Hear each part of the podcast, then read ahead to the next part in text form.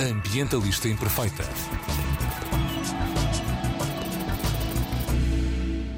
Olá a todas e a todos, daqui Joana Guerra Tadeu com a mensagem Ambientalistas Imperfeitas defendem uma moratória à mineração em mar profundo. O governo parecia ter planos para avançar com a atividade de mineração em mar profundo, já que era uma das atividades a desenvolver na primeira versão do PRR e também um, uma das, uh, das, das estipulações uh, na Lei de Bases do Clima sobre a necessidade de desenvolver regulação ambiental sobre esta atividade. Tudo isto sem haver um estudo dos impactos, dos riscos e das oportunidades, tanto a nível ambiental como social e económico, pelo que diversas organizações da sociedade civil estão agora a pedir ao governo que decrete uma moratória à atividade até que tudo isto seja analisado, mas também defende, que defenda a moratória uh, para a mineração em águas internacionais. Na Conferência dos Oceanos na ONU, as Fiji, uh, Samoa e Palau, e agora juntou-se também, juntaram-se também os Estados Federados da Micronésia, criaram uh, uma moratória nas suas anunciaram moratória nas suas águas e lançaram uma aliança contra a mineração em mar profundo, a qual já foi assinada ou subscrita por várias uh, empresas, mega empresas, nomeadamente a Google, a Samsung, a BMW, a Volkswagen, etc., sendo que estas, uh, estas áreas de negócio são aquelas que mais utilizam os minérios que viriam a ser então minerados em mar profundo. Uh, entretanto, aqui em Portugal, o Ministro da Economia e do Mar parece ter posto de parte qualquer desenvolvimento desta atividade para as próximas décadas, uh, de acordo com uma discussão que teve com o, o, Presidente do Governo Regional dos Açores. Para nos explicar o que é a mineração em mar profundo, até o que é o mar profundo, uh, quais são as possíveis consequências, o que é que se passa, como é que se analisa tudo isto, tenho comigo a Ana Matias da Siena e a Catarina Grilo da WWF. Obrigada por voltarem. Obrigada. Este episódio tinha ficado prometido na semana passada Verdade. e foi já. Foi muito rápido. um, e as coisas à volta deste tema parece também estão a andar muito rápido, porque desde a nossa última conversa já houve alguns desenvolvimentos. Uhum. Mas antes de entrarmos por aí, vamos então começar por explicar aos nossos ouvintes, e expliquem-me a mim também, por favor, o que é a mineração em mar profundo. Então, um, Antes disso, se calhar vale a pena começar por explicar o que é que é exatamente o mar profundo e do que é que nós estamos a falar quando falamos em grandes, grandes profundidades. De um modo geral, uh, o mar profundo começa a partir dos 200 metros de profundidade. Um, tem, uma, tem uma profundidade média de 4 mil e qualquer coisa metros, portanto é mesmo bastante profundo e todos sabemos que a zona mais profunda da, do mar são a Fossa das Marianas, com cerca de 11 mil metros de profundidade. Uh, o que é que nós também sabemos sobre o mar profundo? Bem, para já importa dizer que não sabemos muito, porque começámos a explorá-lo mais Pensei ou menos... que ias dizer nada. Não, é, nada... Bom, depende sempre da tua baseline, não é? Mas uh, não sabemos muito porque começámos a explorá-lo mais ou menos nos anos 70, que foi quando a tecnologia começou a desenvolver-se, que nos permitisse ir a estas profundidades, porque não estamos só a falar de profundidades, estamos a falar de pressões inacreditáveis. É, é, um, é, uma área com muita, muita, muita, muita pressão, temperaturas baixas. Um, uh, sem luz, essencialmente, portanto, a partir dos 200 metros ou até um bocadinho antes, consideramos que não existe luz, portanto, estamos a falar de vida que existe na absoluta escuridão, e é também por isso que durante muito tempo se achou que era um grande deserto de, de vida, um, que não havia lá assim grande coisa que valesse a pena explorar, proteger, um, porque tinha-se esta premissa de que para haver vida era necessário haver a luz solar. Percebeu-se que não, Deixa-me só comentar o facto de teres dito na mesma frase: explorar, proteger.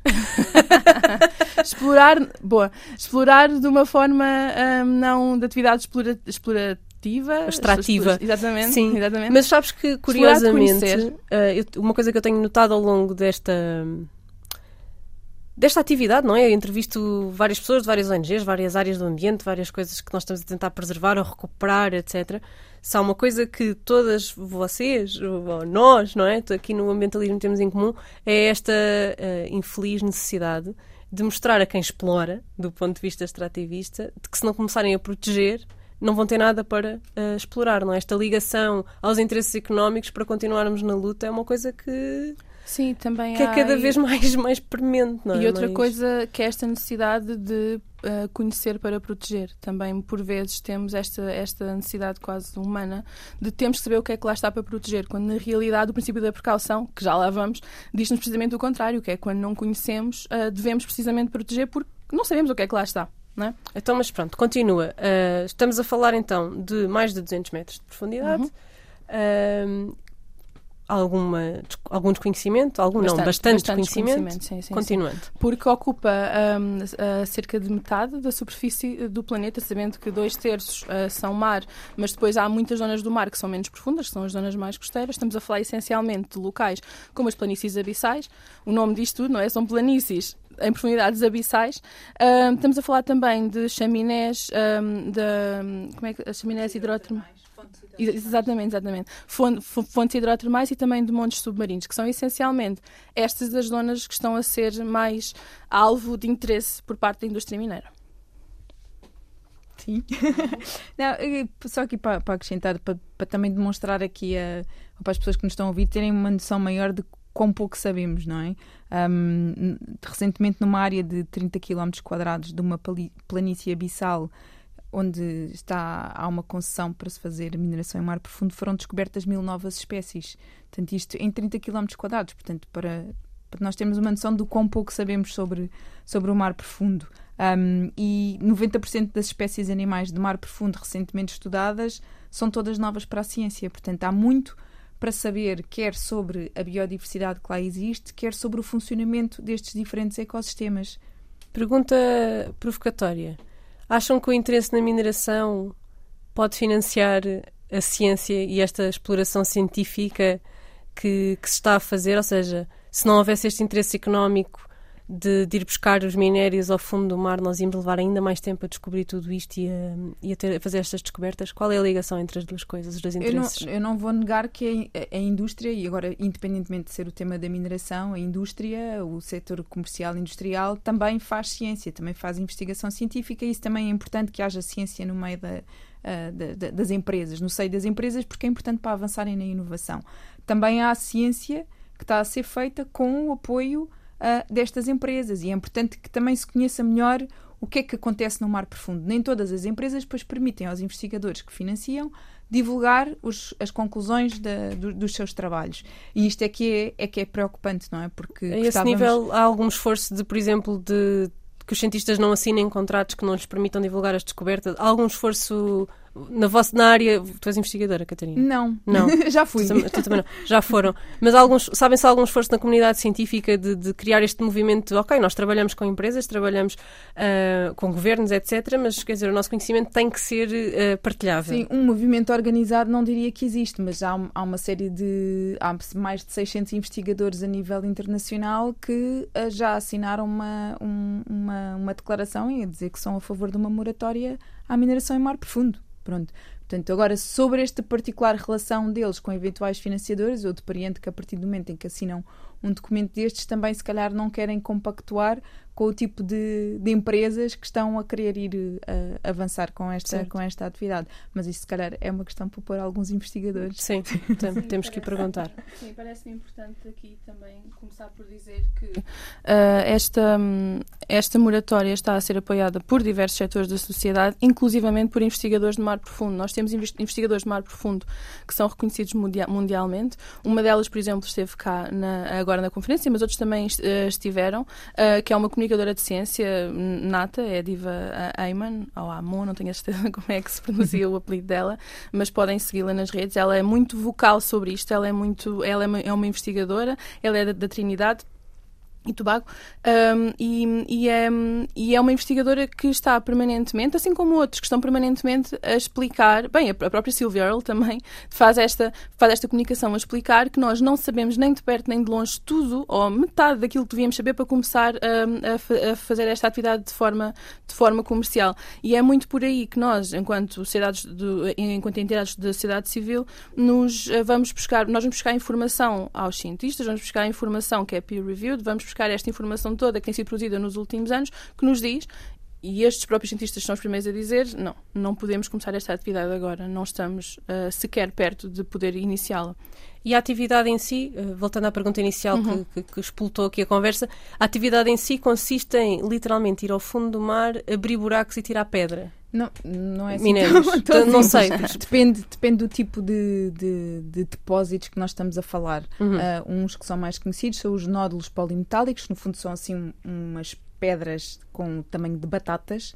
Um, e que são, no fundo, estes, estes uh, minérios em grandes concentrações e que uh, podem ser, por exemplo, um, recolhidos através de máquinas com tipo aspirador gigante que vão sugar estas pedras até à superfície para o navio que esteja um, a fazer o, esforço da, da, sucção. Mas depois também há outro tipo de, de máquinas para outro tipo de depósitos. Temos, por exemplo, as crostas uh, do subsolo, crostas ricas em cobalto, por exemplo, que essas sim é preciso escavar e retirar e que destrói, quer dizer, qualquer uma destas atividades destrói toda a biodiversidade que dependa destes. Uh, destas crostas ou destes nódulos polimetálicos. O aspirador há de aspirar coisas que não é suposto aspirar. Exatamente, não é? Claro. Não é? Pronto, Quem já aspirou portanto... a casa sabe o que é que acontece. Exato. Pronto, portanto, mas aqui o que o, nós, nós não só não sabemos como é que funciona inteiramente o mar profundo? Não conhecemos toda a biodiversidade nem todo o funcionamento destes ecossistemas, eh, porque são muito pouco estudados, não é? Como também não sabemos que impactos é que esta atividade há de ter naquela biodiversidade que nós não conhecemos. E ainda há aqui e outra daí... coisa, que é quão, quão importante será essa biodiversidade para nós? Não é? Porque se nós não sabemos qual é o papel para o ecossistema, sim, sim, sim, nós não conhecemos, não é? Quão ligado está a tudo o resto, não é?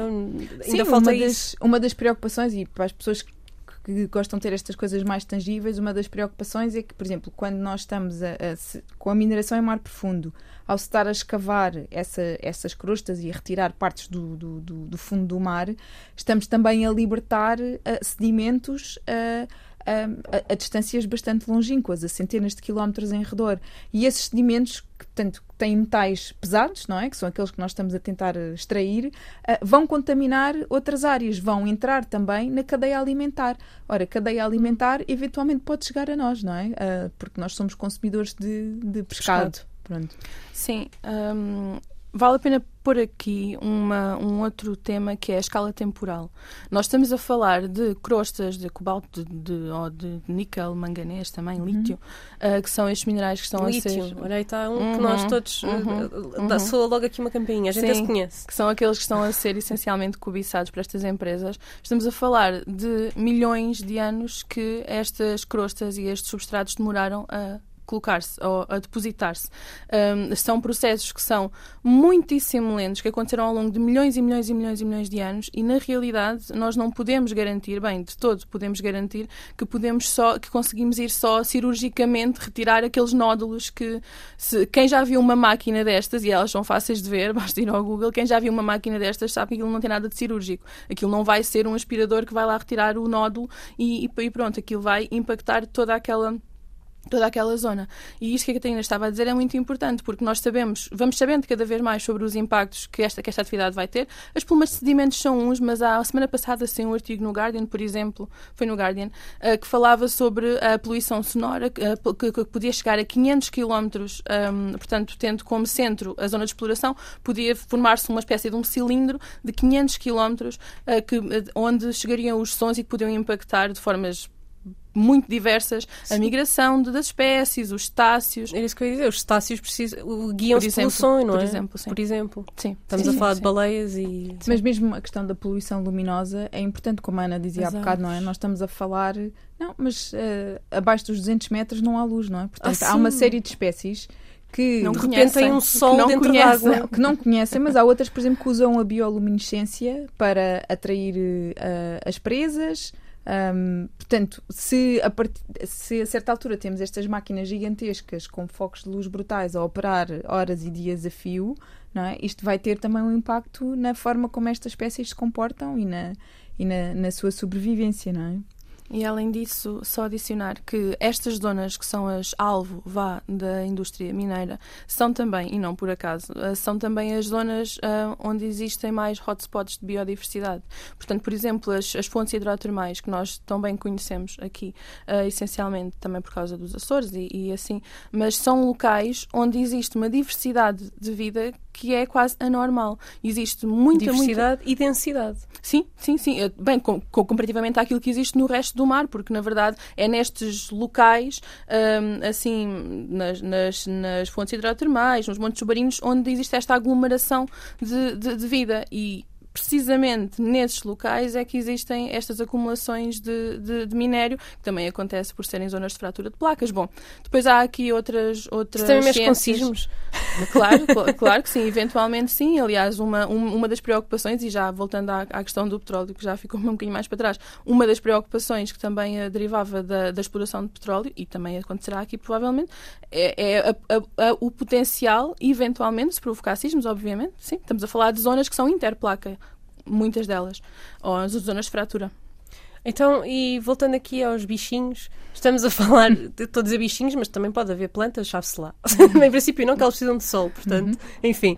Mas hum, estamos a, de poluição sonora, poluição uh, luminosa, uh, destruir o habitat, por e simplesmente, aspirar os próprios dos animais e, e fragmentação acabar... ou fragmentação do habitat também. Sim, a questão dos sedimentos, não é? da poluição por sedimentos. Uhum. Portanto, é toda uma, uma violência aqui contra os bichos. Mas além disso, vocês já falaram quais são as zonas que são uh, alvo, como é que se decidiu onde é que se vai minerar uh, e como é que se. Vocês falaram em concessões e em sítios que já uhum. estão concessionados. Quem é que manda nisso? Como é que isto. Expliquem-nos lá como então, é que então- isto começa. Quem é que é dono do mar? Bem, depende da parte do mar que estamos a falar. Uh, os Estados costeiros, portanto, como Portugal, não é? que tem linha de costa, podem reclamar para si uma parte, portanto, de até 200 milhas da costa, que são cerca de 320 quilómetros, não é? Isso quer dizer que tanto o fundo, o fundo do mar como a coluna d'água são, estão sob a jurisdição do, de Portugal. Pronto. E Portugal tem uma zona económica exclusiva muito grande, é 18 vezes a área de Portugal continental. Um, portanto, Portugal pode decidir o que é que faz aí em termos de atividade económica. Para além da jurisdição nacional, aquilo que se chama a área, que são, no fundo, é nas águas internacionais, mas apenas o, o fundo do mar, é? Essa zona, a área, é uh, gerida pela Autoridade Internacional para os Fundos Marinhos, que foi algo que foi criada no âmbito da Convenção das Nações Unidas sobre o Direito do Mar. Portanto, e essa entidade tem como uh, função regular a utilização dos fundos marinhos internacionais, portanto, aquilo que não está sob a alçada do Estado. Um, eh, dos Estados costeiros. E essa autoridade internacional, que nós referimos pela sigla inglesa, ISA, International Seabed Authority, um, tem, uh, portanto, todos os, todos os Estados que ratificaram a Convenção do Direito do Mar também têm um poder de voto nessa, nessa autoridade para decidir o que é que se pode e não se pode fazer no mar profundo. Um, aquilo que está a acontecer atualmente é que há uma regra que. Uh, e aqui, e aqui eu, eu, Ana, se eu me estiver a enganar, tu ajuda-me. há uma regra na, na, na, ISA que diz que uh, quando algum Estado uh, quiser então avançar com a mineração em, um, em águas em, na uhum, área, em uhum. águas internacionais, Sim. isso despoleta um prazo de dois anos para se definir a regulamentação dessa atividade no mar profundo internacional. E já Sim. foi expultado? Foi, o ano passado. Foi, foi. Pronto. Sim, este quem? acordo quem por, é que... pelo, pelo, pelo, uh, Nauru. Nauru. Okay. É um pequeno estado no Pacífico. Sim, sim. E depois também vale a pena, se calhar, elaborar sobre. Uh, nós, não, nós não temos feito esta, esta retórica de culpar este Estado por isto, porque na realidade há aqui algumas. Há, há, que recursos é que esse Estado terá, não é? Sim, pode ter havido aqui alguma instrumentalização do Estado uh, por algumas empresas, uh, uma empresa em particular, que, do qual esse Estado também é patrocinador, patrocinador para despoltar esta regra, porque este acordo foi estabelecido em 94 e nessa altura, em 94, eu por acaso tive curiosidade e fui ler o acordo, bem, entre muitas coisas difíceis de compreender, um, esse é, tem lá essa cláusula uh, clara, que é quando tens um país, e repara que são 167 países mais a União Europeia, que estão, que estão na, na ISA. Eh, e quando tens um desses países a disputar esta regra, portanto, o país essencialmente o que diz é comunica à ISA: olhem, eu quero avançar com a mineração em mar profundo, portanto, vocês agora têm dois anos para estabelecer as regulamentações necessárias. No final desses dois anos, vamos avançar, fica um, um contrato provisório que vai avançar e pode avançar a atividade com as regulamentações, as regulamentações que estiverem implementadas nessa altura. Isto foi disputado o ano passado, em, em, junho de 2021. Portanto, estamos a meio desse prazo, exatamente. Portanto, e já saiu alguma coisa? Já o quê? Já saiu alguma coisa? Já, já se conhece alguma regulamentação? Já se... Não, está tá a ser negociada e a ser uhum. preparada. A questão é que não é possível regulamentar ambientalmente uma atividade quando nós não sabemos os limiares de impacto que são toleráveis ou não sabemos a relação causal entre determinado tipo de atividade e os impactos que pode causar naquela biodiversidade que nós dissemos há bocado que não conhecemos e por inteiro. Portanto, é regulamentar no escuro. Tu para definires, tu, tu para conseguires definir o que é que é um impacto significativo ou, ou menos significativo, tens de conhecer a baseline. Tens de saber como é que ele estava anteriormente para depois, a seguir a acontecer a atividade, dizeres, ok. Tens de saber o que é que é normal e saudável sim, para dizer. Alterou-se isto, sim. isto é aceitável, ou alterou-se isto, isto não é aceitável. Portanto, nós neste momento estamos numa fase, e claramente estes dois anos, e temos discutido muito isto, porque dois anos? Como é que isto surgiu em 94? O que, o que é que foram estes dois anos? N ninguém tem uma resposta para isto, na verdade. Uh, uh, não nos parece suficiente para desenvolver regulamentação que permita, pelo menos, proteger de forma efetiva, que é uma das missões da, da ISA, é também a proteção efetiva do fundo, mas não nos parece suficiente e o tempo está a mostrar-nos que não é suficiente para reconhecer aquilo que lá existe e para então regulamentar de forma a que não faça um, um, danos uh, significativos, como se, como se costuma dizer. O que é que nós estamos agora com, com preocupação? Que isto, que acabem os dois anos, que, bem, se tudo correr bem, o ano que vem há de chegar, um, e, e, que se começa a fazer esta atividade sem saber exatamente o que é que se está a impactar. Porque depois também há aqui outra componente que também dificulta muito o processo, que é se é difícil fiscalizar atividades em terra, porque é, porque não existem meios que cheguem, porque por, por várias razões, vamos imaginar isto a profundidades abissais, no meio do oceano, onde é ainda mais difícil haver esta fiscalização, fiscalização e esta monitorização. E depois perguntamos quem é que faz isto? De quem é que é esta responsabilidade? É da própria empresa que está a minerar? E o que é que isso significa depois? E se for da ISA, que recursos é que a ISA tem? Não tem? E, não é? e depois não é só isso, é porque a própria ISA depois também tem aqui alguns problemas de hum, governança. É? Sim, sim, tem aqui alguns problemas que têm sido levantados frequentemente pelas ONGs e não só, que é até que ponto é que a ISA está a fazer aquilo para que foi desenhada, porque a própria ISA depois é financiada também com, uh, como é que se diz, uh, revenues, não é? Dos Sim, contratos. royalties, Exatamente, é? com contratos, contratos que ela própria atribui. Ou seja, há aqui um potencial, bem, potencial é ser simpático, há aqui um conflito de interesses, claro, entre aquilo que a ISA devia estar a proteger e esta capacidade, esta autoridade para atribuir uh, licenças, que já são bastantes, são cerca de 31 contratos, mais ou menos, não é? Uhum. Uh, que, que abrangem 1,3 milhões, milhões de exatamente, mais é. ou menos, estamos a falar de uma área imensa. Muitos deles concentram-se numa outra área, que é a Clarion Clipper Zone, depois também podemos falar sobre isto, é, é no Pacífico, mas um, preocupa-nos muito quem é que está a regulamentar isto, qual é que é o propósito e, acima de tudo, quem é que vai fiscalizar isto se isto efetivamente acontecer. Para não chegarmos aí, o que nós temos estado a advogar nos últimos anos é vamos implementar uma moratória, vamos dizer que até estarem termina, de, determinadas um, um, pressupostos estarem cumpridos, não vamos avançar. Portanto, o que está aqui a passar em 94, só para resumir aqui um bocadinho, uhum. a ver se eu percebi. É, é, é complexo, é. Em 94 cria-se então esta ideia de não se vai uh, minerar o mar profundo sem regulação. No dia em que um país disser queremos fazer, então tratamos deste, deste problema. Dois Desde anos. 94 até agora não se fez nada. Nem se investigou, nem se viu como é que ia ser, nem, nem se sabe mais, muito mais sobre, sobre biodiversidade Av em mar Avançou profundo. muito a Avançou. investigação sobre o mar profundo okay. para conhecer a biodiversidade. Agora, Uh, se fazer investigação em terra para conhecer a biodiversidade terrestre é não é fácil, mas fazer no mar é mais difícil, em mar profundo muito mais difícil é. Tecnicamente. Os meios são muito mais indiretos. Uh, porquê? Porque estamos a lidar com, por exemplo, nós não conseguimos, como fazemos em terra, não é? Pôr um, um satélite em cima, tirar umas fotografias e ver o que é que se passa debaixo do mar. Porque mar, a água não tem a mesma, a, a, a mesma densidade que tem o ar, portanto não consegue retirar. Imagem não ser de alguns primeiros centímetros de profundidade. E nós estamos a falar quilómetros de profundidade. Portanto, tudo aquilo que se vai fazer no mar vai ser por métodos indiretos. Além disso, se tentarmos ir, e isto é um problema também com as próprias máquinas para fazer mineração em mar profundo, que é, vão estar sujeitas a profundidades elevadas e a pressões brutais. Portanto, tem que ser...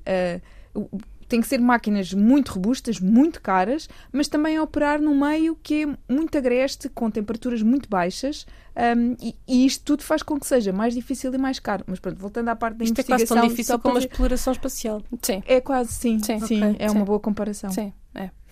É como agora vamos ali fazer mineração em Marte. Sim, ou é na assim, Lua. Ou na Lua. Na Lua. É assim um é. bocado. É, é parece é. ficção científica, não é? É, é um bocadinho. Desculpem lá a comparação, mas. Não, mas achei- é, é, é. Mas estavas a, a falar de investigação. A investigação avançou bastante. Avançou bastante, sim, só que dada a, a, a- vastidão. A vastidão, isso é a palavra que me estava a faltar, obrigada Ana. A vastidão do mar profundo, quer dizer, precisamos de muitas décadas ainda para perceber exatamente como é que funciona e com- quais é que são as, o nível de sensibilidade dos diferentes ecossistemas, as espécies, etc. Disseste que havia uma empresa, Ana. Falaste de uma empresa em específico quando falaste no país que ativou. Sim. Qual é a empresa? É a Metals Company. Ok. Metals Company que mudou de nome, antes, antes tinha outro nome, mudaram o nome, assim, uma tentativa de rebranding para, para serem mais, não sei, para não serem tão, tão reconhecidos, provavelmente. Ahm, isto não é segredo nenhum, isto está no, no, no site de- da- oficial do Estado de Nauru Ahm, e parece que tem havido cada vez mais. E depois também isto traz aqui outras questões que também são muito interessantes para nós na ciência e penso para a WWF também, que é, esta, são empresas que estão sediadas no Norte Global. É, pra- pra- praticamente todas, e que depois utilizam desta forma estes países insulares que por vezes não têm. Bom, que têm, que têm mais dificuldade em financiar, só que são. Tem recursos escassos, não é? Exatamente, sim. Ah, e utilizam desta forma, hum, então, explotando esta regra que, na realidade, ninguém, penso eu, estava à espera que acontecesse. Talvez quem acompanha as reuniões da ISA estivesse à espera. Eu, garantidamente, não, não estava à espera que isto acontecesse. Falava-se que podia ser uma possibilidade, mas era daqueles artigos que nunca iam ser ativados e foi. Mas isto, deixa-me só acrescentar aqui, eu acho que este ponto também é importante porque mostra quão corajosos foram aqueles, Sim. foram ah, Palau, as Fiji, Samoa e agora a Micronésia, ao declararem estas moratórias nas suas águas. Porque de facto são países com economias muito débeis e essencialmente muito dependentes do turismo, mas também do mar, e tomaram estas, fizeram esta escolha corajosa. Foi dizer este tipo de atividade nas nossas águas não, porque o impacto que isto pode ter para a subsist- subsistência da nossa população é demasiado grave e nós não queremos isto para, para a nossa população. Hum, eu ia-vos perguntar, porque depois o, o que aconteceria nesses países é empresas estrangeiras viriam minerar, pagavam algo ao país por utilizar aqueles recursos, certo? Por estar, por estar a ocupar aquele espaço e estar a explorar aqueles recursos, mas quer dizer, a criação de emprego podia não ser para locais ah, e os impactos ah, que tem depois nos outros tipos de economia Exato. daqueles países Claro. podem ser altamente afetados, nomeadamente as pessoas, pescas sim. e Sim. tudo mais. Portanto, Parece ser claramente um caso em que os benefícios não Não superam, superar não superam os os, danos. custos, Sim, os custos, sim. Ok. Ah, como é que empresas que dependem tanto dos minérios, e há bocadinho falaste do lítio e toda a gente conhece, mas os outros também são utilizados na tecnologia, nos automóveis, nos carros elétricos, etc. Como é que empresas tão grandes como a Google, a BMW, a Volkswagen, etc., assinam ahm, esta aliança contra a mineração? Como é que isto acontece? Ou seja, como é que. Porque eu diria que esses seriam os mais interessados, não é? Isto surpreendeu-me. Ah, isto é surpreendente? É normal? Ah, o que é que vocês acham? Eu acho que há, há empresas, e principalmente as grandes empresas, estão cada vez mais preocupadas com a sua reputação e com o impacto que também têm no mundo, não é? Não, ah, sem dúvida que, que o lucro é importante para estas empresas, mas também é importante a sua reputação e serem vistas como empresas que têm um impacto positivo. Ahm, e, e- e acho que é bom que haja empresas também a escolher estar do lado certo da história. Posso, se calhar, também adicionar que acaba por ser positivo esta, este posicionamento. Obviamente que ah, precisamos de, como se diz, a prova está no pudim, não é? Portanto, precisamos de ver se efetivamente não vão recorrer a minerais de, de mar profundo. Mas também é importante aqui falar outra coisa, que é a tecnologia a inovação que nós precisamos atualmente para demonstrar, sem margem para dúvidas, que não temos que ir para o mar profundo.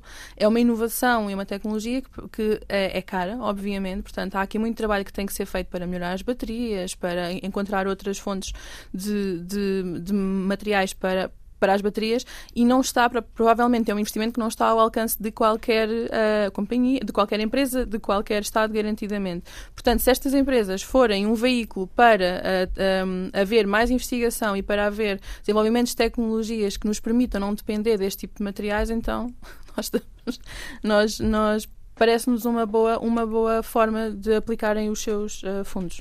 Isto é mais uma, uma vez, uh, corrigem-me se estiver errada, mas é mais uma vez uh, usar a transição energética como desculpa ou como motor para fazer algo que pode ter impactos na biodiversidade e outros, não é? E, noutro, e noutras coisas muito grandes, certo? No sentido em que se tem defendido a mineração do mar profundo ou se tem vendido a ideia da mineração em mar profundo como uma solução perfeitamente lógica para a crescente procura de minerais, tanto para as tecnologias como para os carros elétricos, etc., para substituir depois a nossa dependência nos combustíveis fósseis. Mas minerar Sim. estas coisas não é menos impactante do que minerar combustíveis fósseis, ou é? Bem, não consigo fazer essa comparação direta, a, a não ser pegar naquilo que a Ana disse há bocado, sobre a escala, a escala temporal, não é? Nós aprendemos e estamos a, a, aliás, esta semana estamos a sentir os impactos também das alterações climáticas aqui em Portugal, mas aprendemos qual é que é o preço de uh, extrair e queimar combustíveis fósseis uh, que não são mais do que depósitos minerais que estão no, na, uh, enterradas debaixo, enterrados debaixo da terra um, a formarem-se há milhões de anos, não é? E acho que poderíamos tentar aplicar algumas dessas lições àquilo que, que se, a, a, esta questão da mineração do mar profundo, em que não só temos um recurso que não é renovável, Uh, ou pelo menos não é renovável numa escala, escala humana razoável, não é? é? é? renovável à escala dos milhões de anos, uh, mas não das décadas, que é aquilo que nos interessa. Um, e temos um, um e temos um, um, recurso que, sendo extraído, vai ter impactos, antecipa-se que tenha impactos brutais na biodiversidade. Portanto, uh, estes, estes dois aspectos deveriam logo, logo aí travar-nos. Mas há um, há um ponto também relacionado com, com se a mineração em mar profundo vai uh, ajudar-nos a, a, suprir a, a, a, procura que temos por, por minerais para a transição energética. Um, nós devíamos estar preocupados, não. não com extrair mais uh, da, da natureza, que é disso que se trata, mas em melhorar a nossa eficiência material, ou seja, conseguir que nos produtos que desenvolvemos para a transição energética e outros quaisquer, que utilizemos cada vez menos materiais. Hum. Porque todos esses materiais têm uma origem única, que é a natureza. Tudo aquilo que nós temos à nossa volta, aqui, esta mesa onde nós estamos, este microfone, isto é só natureza ultraprocessada, não é mais nada. Uhum. Portanto, é, é nós reduzirmos a intensidade material da nossa vida, das, das nossas, dos nossos hábitos e das nossas necessidades um, para os consumidores. Isto pensando assim mais a um nível macro, não é? Mas para as pessoas que nos estão a ouvir, passa por coisas tão simples como prolongar a vida útil dos diferentes aparelhos tecnológicos que têm em casa, procurar comprar. Um, de marcas e começa a haver cada vez mais, ou comprar em segunda mão, ou de marcas que já têm a possibilidade de se fazer, uh, trocar peças fazer sem um grande custo, fazer reparações, portanto, este tipo de coisa. E, ou seja, trabalhar na inovação que... ao nível da reciclagem destes minérios, não é? Exatamente, da reciclagem, da recuperação, para a integração futura em novos produtos. Portanto, há aqui muita coisa a fazer que, e que nós estamos a começar a fazer em, em, cada vez mais intensamente, principalmente nos países do hemisfério norte, e que estar a abrir esta via da mineração, no fundo, vai, vai pôr isto tudo em causa. Nós devíamos estar a caminhar cada vez para uma economia mais circular. E não, estamos aqui uh, com, ab abrindo esta possibilidade de extrair mais minérios do fundo do mar, estamos, a, a, no fundo, a desincentivar a economia circular que nós gostaríamos de ter no futuro. Sim, estamos a propagar um, um, modelo extrativista linear que nos trouxe até este momento, que acho que podemos todos concordar que não está a ser bastante uh, agradável. Aquilo que nós defendemos é que, sem dúvida nenhuma, que nós não estamos onde deveríamos estar para sequer começar a pensar em mineração em mar profundo. Porque, como, aquilo, como a Catarina disse, há 500 outras coisas onde nós podemos melhorar uh, a nossa performance em terra um, antes de começarmos sequer a pensar nisto. Estamos a falar de melhores designs, estamos a falar de reciclagem. Porque é que não existe um, uma, um, uma forma ainda de reciclar baterias uh, de uma forma que torne a vida útil delas uh, mais prolongada? Porque é que nós não temos ainda legislação sobre a obsolescência programada, que é uma coisa onde nós estamos sempre a, a batalhar. Nós não podemos. Já foi, foi a semana passada, foi a votos e foi rejeitada. Mas nós não podemos estar permanentemente a ter telefones e computadores que ao fim de dois anos tragam-se nós. É, é nos mais barato sempre, aspiradores, o que for, comprar a um novo do que, do que repará-lo. Porque é que não existe ainda esta, esta, esta obrigatoriedade das empresas de dizerem, ok, eu estou a extrair materiais, eu estou a processá-los e eu tenho a obrigação, no final, de lhes dar um fim de vida digno. Desculpem, isto, isto, isto é um péssimo, mas de lhes dar, de, de, de, de melhorar. Não é péssimo, estamos a falar de recursos naturais. Não, estamos a falar de recursos que foram explorados e cuja exploração pode ter tido impacto na vida das pessoas. E terá é? tido, e terá tido, obviamente. Uh, portanto, aqui a nossa questão é, e voltando aqui outra vez a esta questão da inovação tecnológica, pode parecer estranho ou quase antagónico estarmos aqui a falar da necessidade de inovação, mas precisamos mesmo de inovar na, na questão das baterias, por exemplo. Eu tenho aqui, eu, no outro dia vi uns, uns dados que diziam no, em 10 anos, desde 2002 até 2012, mais ou menos, a, a, as patentes de baterias novas foi tipo quatro vezes mais do que era até então. Ou seja, o potencial que existe aqui para melhorar aquilo que nós já conhecemos e para melhorar as tecnologias que nós já vamos conhecendo é enorme. Esta coisa do urban mining também tem-se falado cada vez mais, portanto, de utilizar uh, os materiais todos que estão em aterros, que estão nas nossas gavetas em casa, todos estes materiais que não têm utilidade nenhuma, mas que têm min min minérios muito importantes, vamos reutilizá-los e vamos otimizar estes processos de reciclagem. Há uma estatística que eu tenho que agora cuspir aqui para o meio, desculpem, mas que me impressiona imenso, que é os Estados Unidos deitam anualmente mais ouro fora do que têm nas reservas federais. Imagina. Ah, pois, com, com os equipamentos com os eletrónicos. Equipamentos que, que deitam fora. Mas a, a, dificuldade aí é porque cada equipamento tem uma quantidade muito Infima. pequena. Sim, não é? Portanto, quase irrecuperável, custo, não é? Ou seja, o custo de retirar, de facto, de recuperar essa quantidade pequena é elevado. Mas se, não, se devia ser possível, não, não, não, e há cada vez mais modelos de negócios diferentes, não é? que permitem de facto tornar isto uma operação economicamente rentável. Pelo menos devia-se onerar imenso tudo aquilo que não seja recuperável. Portanto, se nós temos estas componentes que são recuperáveis, é caro, então mas onere-se o não ser recuperável. Uhum. E certo. aí põe-se a balança do outro lado, não é? E põe-se, consegue-se equilibrar aqui um pouco as coisas para que de facto haja mais incentivos para a economia circular. Porque, óbvio que nós temos que ter, eh, enquanto indivíduos, não é? Temos que também colaborar no sentido de garantir que estes esquemas funcionam, não é? De economia circular, da reciclagem, da recuperação, da partilha, um, da economia da partilha, mas eles também têm que estar disponíveis, não é? Não pode ser uma dificuldade imensa eu conseguir reparar o meu telemóvel. Não, não pode, ser um custo vedado. absurdo Exatamente. eu reparar o meu telemóvel. Não, não pode é? ser uma coisa vedada só a quem é rico, não é? Que é Exatamente. momento... Essencialmente, sim. E até porque estes equipamentos uh, só, só são mais baratos tu comprares um novo do que reparar, porque ninguém está a pagar o custo Uh, do impacto que eles estão a ter na As natureza. externalidades, claro. Exatamente, as externalidades. Portanto, isso não está a ser pago. Quando isso começar a ser pago, provavelmente os nossos telefones, ou bem, os telefones já são caros, mas agora extrapolando para outros, para outros setores também, provavelmente quando isso começar a ser pago, a nossa roupa não será tão barata. Provavelmente uh, uh, outros materiais que nós compramos não serão tão baratos. E então será uma alternativa real e lógica e necessária, provavelmente, ir para a segunda mão ou ir para a reparação. E estou a falar de telefones, mas podemos estar a falar de roupa, podemos estar a falar de carros, podemos estar a falar de outra coisa qualquer. O que nós temos é que começar a, a, a colocar preço nesta, como a, como a Catarina estava a dizer, se não é recuperável, então tem que ser mais caro. Porque é descartável. E a lógica onde nós hoje vivemos é exatamente ao contrário. Ao contrário, é descartável exatamente é que é barato. não é? Exatamente. Olhem, então, uh, expliquem-me só uma coisa. Há aqui esta, esta vontade de, de, de decretar uma moratória para se ganhar tempo, para pelo menos investigar um bocadinho, corrijam-me outra vez se estiver errado, na esperança de provar que isto não é boa ideia. Podemos chegar a outra conclusão, não é? Podemos. Mas a Mas eu acho expectativa é essa. Eu acho que é, quer dizer, a expectativa é, neste momento é travar algo que nós não conhecemos e que tem impactos não, não previsíveis e que nós não conseguimos estimar nem conseguimos definir como é que se pode fazer esta atividade de uma forma que não seja prejudicial para o ambiente. Portanto, se depois se vier a descobrir para o ambiente senhor, isto não, em para ambiente para, para nós. as pessoas, para Sim. todos, não é? Pronto, mas eu acho que eventualmente não, nunca, nunca encontraremos as condições para que esta atividade seja ambientalmente viável. Uh, mas acho que também é importante dar o benefício da dúvida e procurar é saber mais e perceber exatamente quais é que são um, quais é que são as condições naturais daquele ambiente, que impacto é que esta atividade pode ter e como é que nós poderemos prevenir ou mitigar esses impactos. Nós não sabemos nada disto.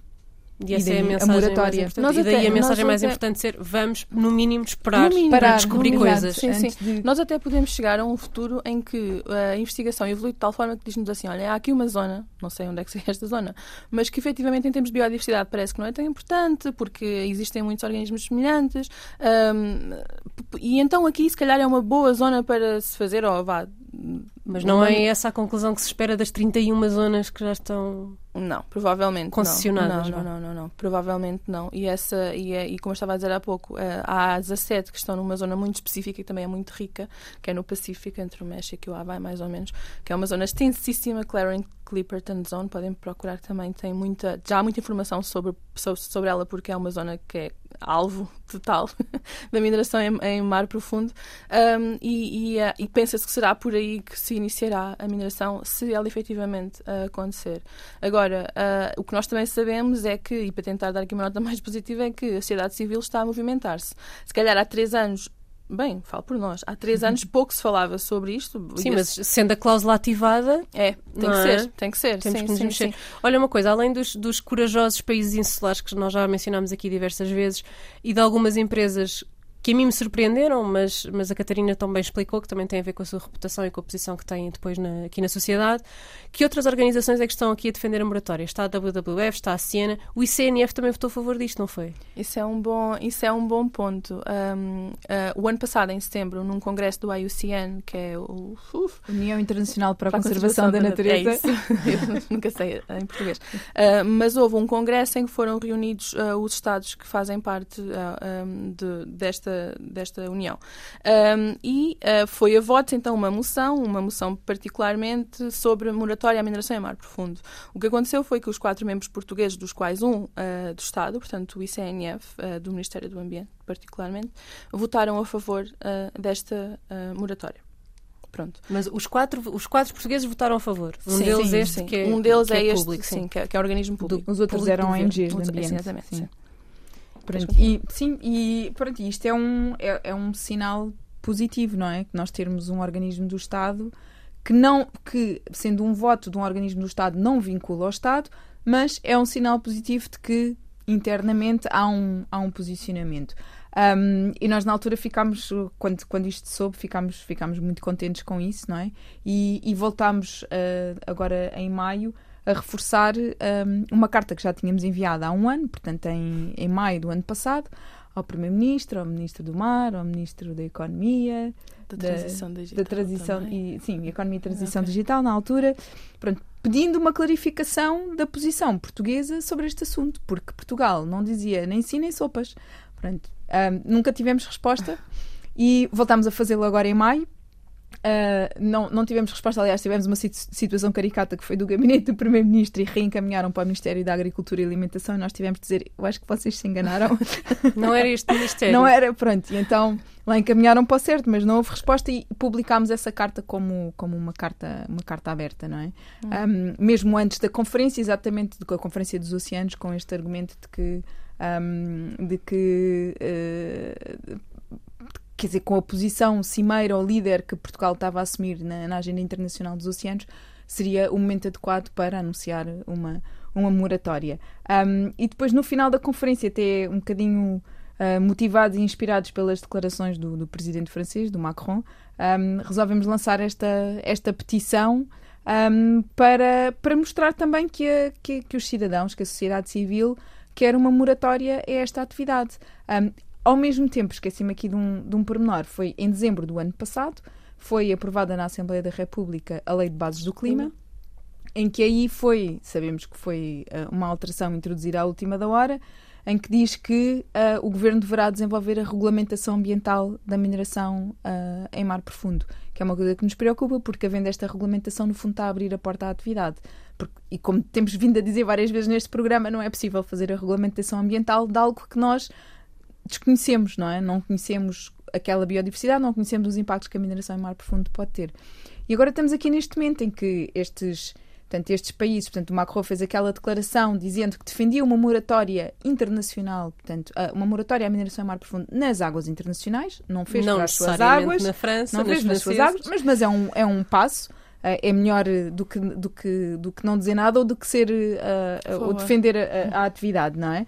Uh, tivemos estes três países a lançar esta aliança contra a mineração em mar profundo, que foram, como disse há bocado, a meu ver, são países corajosos. Tivemos também o Chile a pedir que a regra dos dois anos se tornasse uma regra de 15 anos. Ah, pronto, olha, essa não sabia, isso é importante. Uhum. Boa. Então, uma alteração na, naquilo que foi aprovado na Convenção. Na Convenção. Uhum. E depois tivemos, uh, no dia 6 de julho, umas declarações do Ministro da Economia e do Mar, uh, quando uma visita e uma reunião com o Presidente do Governo Regional dos Açores, a dizer que rejeitava a mineração em mar profundo nas próximas décadas. O que é um excelente sinal. Portanto, temos aqui, por um lado, do lado, como dizíamos Sim, há bocado, mas agora isso é uma promessa vaga ou isso vai estar decretado em algum lado? Não, não, exatamente. é a questão, é exatamente. A não, isto é, são bons sinais, são sinais positivos, a nosso ver, mas, quer dizer, para nós isto só quer dizer que estão reunidas as condições para o Governo poder declarar uma moratória a esta atividade também dentro daqueles termos que nós temos vindo a defender e que muitas outras organizações também defendem internacionalmente. Portanto, o nosso papel neste momento é assinar a petição para os pressionar nesse sentido. Eles estão-nos a dar os sinais, vamos aproveitar, não, é? não, vamos é, deixar sim, fugir sim, a oportunidade. É isso, é isso, é isso. Ok, sim. então vamos partilhar a petição em todo o lado. Já está no Obrigada. WWF, já está na Siena, está noutras organizações também. Houve outras que já assinaram, não sei se quer dizer algumas, a SPA assinou. A... Sim, várias ONGs, temos também algumas associações de pescadores, temos, a, temos ONGs de ambiente. Quando eu falo em ONGs, geralmente é as de ambiente, temos, temos a OICOS, temos a Sustainable Ocean Alliance, temos a é? Zero também. A Zero. Uh, Pronto, era só para dar uns exemplos. Portanto, e neste momento contam já com 1500 assinaturas. Uh, se, uh, a ideia é juntarmos muitas mais para podermos efetivamente e com legitimidade dizer há aqui um número bastante substancial de pessoas que está preocupada com isto e que exige que seja tomada posição, porque é isso que nós estamos a pedir neste momento. É, o que, é um sim ou é um não, não é? O, o, o que é que nós achamos sobre mineração em mar profundo? e, se, e se é verdade que Portugal não tem poder decisivo sobre o que acontece na área, portanto na área internacional, Portugal tem poder decisivo sobre, sobre o que acontece em Portugal. Portanto, o que nós estamos a pedir... Numa área 18 vezes superior àquilo Exatamente, que nós temos em terra. E pode declarar, praticamente de forma unilateral, dizer aqui isto não vai acontecer nos próximos... Depois podemos discutir quanto tempo? 10, 15, 20, 25 anos. Nós depois podemos discutir uh, essa, é, esses... Não é bem um pormenor, mas podemos depois discutir o que é que seria razoável. Mas parece-nos fundamental que Portugal dê este sinal, porque já se percebeu que não estará sozinho. Há outros países que também o poderão fazer e sem dúvida queria colocar o nosso governo e o nosso país. Eu na diria... vanguarda de mais esta questão. É? Exatamente, sim, sim, sim. E sim, o mar é uma questão que nós temos que sim, estar na vanguarda ou não fosse uma parte tão grande do nosso território. De Deixa-me só dizer uma coisa que é exatamente esta questão do território. A nossa zona económica exclusiva, como a Ana estava a dizer, é 18 vezes a área de Portugal continental. Mas Portugal uh, reclama para si o fundo do mar para além da zona económica exclusiva, portanto, só apenas o fundo, não inclui a coluna uhum. d'água, e isso faria, se essa pretensão for aceite uh, pela, pela Uh, a autoridade para os limites da plataforma continental. Isto depois são muitos. Em português é difícil. Muitos Autoridade para mas... os limites da plataforma continental. Também é uma organização das Nações Unidas? É dentro da Convenção também do Direito okay. do Mar. Portanto, se essa pretensão for aceite, uh, o fundo marinho sob jurisdição portuguesa deixa de ser 18 vezes e passa a ser 40 vezes a área de Portugal continental. Provavelmente já daquelas 31 mapa. concessões uh, Quais é que são em Portugal? Não são? Não há. Há uma, há uma que é concedida à Polónia perto dos Açores, uh, mas não está, mas não está na. Porquê é que é concedida à Polónia perto dos Açores? Porque é fundos internacionais. É fundos internacionais. A Polónia quis sim. e pediu, pediu ali. Pronto. Pediu ali sim, Queremos sim. aqui este bocado, sim, estes quilómetros. Sim, sim, okay. O que nos leva também para outra questão, que é, ok, isto não vai acontecer em Portugal, tecnicamente falando, mas não existem este, este, tipo de fronteiras no mar, portanto, há a acontecer a falar... perto dos Açores, Sim, vai acontecer em Portugal, ponto. Estou-me a lembrar, desculpa-me, eu, eu, fiquei fascinada com a cena das baleias, estou-me a lembrar do, do, do, documento da WWF sobre os corredores azuis e a necessidade de construir corredores azuis para as baleias fazerem as migrações. De certeza que esta coisa da Polónia vai bater ali. Sim, não é, não é necessidade de construir corredores azuis. O que nós dizemos construir é que há corredores... é estabelecer, não é há... construir. Não, mas há... o que nós dizemos é que há corredores azuis exatamente pelas eh, as áreas preferenciais de deslocação destas, destes animais. Aí, é? Exato. Pronto, e estou a aposto que esta coisa da Polónia bate num. Pois não, não, não tens a certeza, é, mas deve estar perto, não é? Boa, esse Nem, é um bom ponto. Não, e a questão do, da poluição sonora, se vai, se vai até 500 km, quer dizer, é, é quase impossível claro.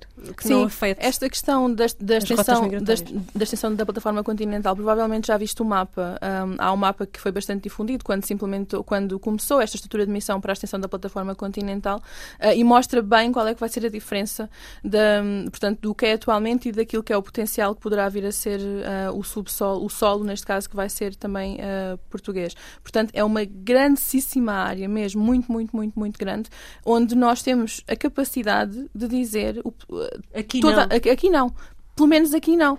E depois, o que nós esperamos que isso provoque, por isso esperamos seja tipo um mundo dominó, nós dizemos aqui não, outros países da União Europeia dizem também aqui não, e a União Europeia declara que aqui não. E depois isso pode fazer assim uma espécie de, não é, de ir, de ir uh, é- contaminando outros Exato, países exato. e dizerem então na área também não vamos fazer isto por enquanto. E é isso que nós esperamos que aconteça, porque na verdade o que nós temos visto nos últimos anos é que por vezes basta um tomar a dianteira que os outros depois uh, juntam-se, porque também não querem ficar para trás, também, também ninguém quer ficar como aquele que permitiu que acontecesse a mineração. Olhem, eu estou ansiosa para celebrar esta vitória convosco. Bora. Boa, Vamos obrigada. lá chegar. Bora. Vamos. Sim. Acho que sim. Olha, muito obrigada por terem vindo. Obrigada, certeza nós que vão por- regressar ao podcast, porque quer dizer, já são aqui habituais. Habituês. Nós encontramos-nos na próxima semana. Ambientalista Imperfeita.